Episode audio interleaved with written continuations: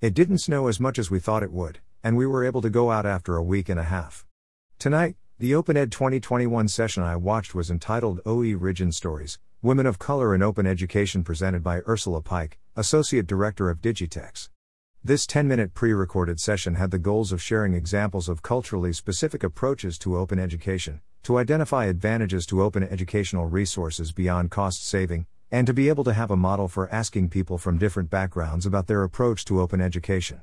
Pike works for the Digital Higher Education Consortium of Texas, DTEX, is a creative writing instructor, an author, is involved with COER's Equity, Diversion and Inclusion Committee, and is a Karuk tribal member. Pike was inspired by a dataset presented at a previous conference by Molina that indicated a lack of diversity in OER. Pike then interviewed 6 open education leaders from diverse backgrounds and institutions, asking 6 questions. Tell me about yourself and how you came to open education.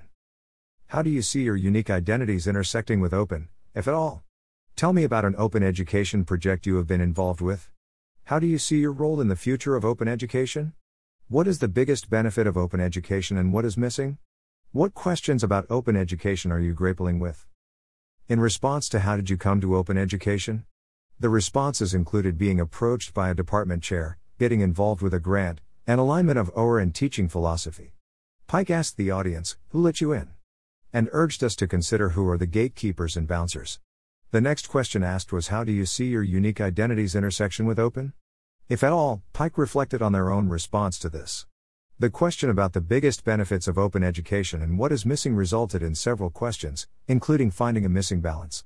The last question Pike asked the interviewees was, what questions about open education are you grappling with? Pike cited Tara Robertson and Open at the Margins to explain why they felt they were sitting on the margins and wanted to share stories and empower others to reflect. The peaceful music, Second Nature by Audeonautics and Serenity, also by Audeonautics, under Creative Commons 4.0, was relaxing and yet allowed me to focus on the questions, quotes, and words. The transitions between slides were smooth, with Pike appearing in circles or along with work. It was a fun session that made me pause and try to respond to some of the prompts too. Pike mentioned that the book they created with responses will be published on Pressbooks soon. What can we learn from interviewing leaders in the field? Photo by Victor on Pexels.com.